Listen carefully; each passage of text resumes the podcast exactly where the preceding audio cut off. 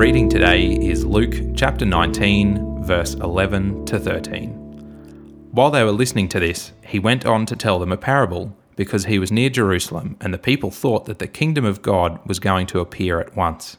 He said, A man of noble birth went to a distant country to have himself appointed king and then to return.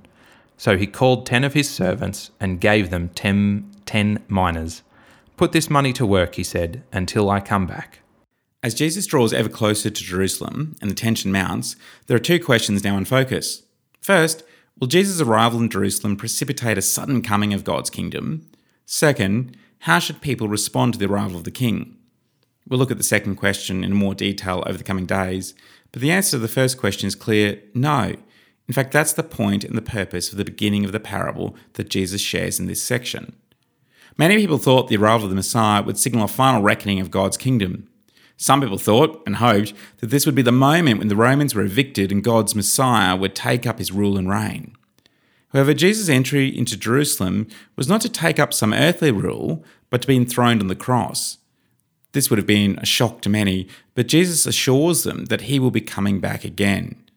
He will indeed receive the kingdom through his decisive victory on the cross, but it won't be until later when he returns when we will see that kingdom come in full.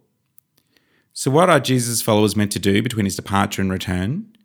Jesus' story makes it abundantly clear.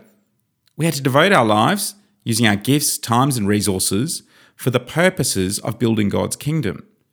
The servants in the parable are not given a huge amount, but they are given enormous scope on how to use those gifts.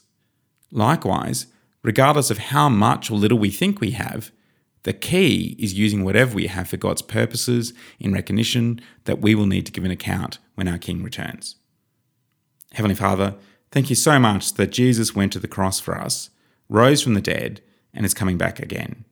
Please help us to be aware of the gifts that you have entrusted to us, motivated to use those gifts for your kingdom purposes, and mindful that we will need to give an account when you return. In Jesus' name, Amen. If you have any questions or would like to find out more about our church, visit stbarts.com.au.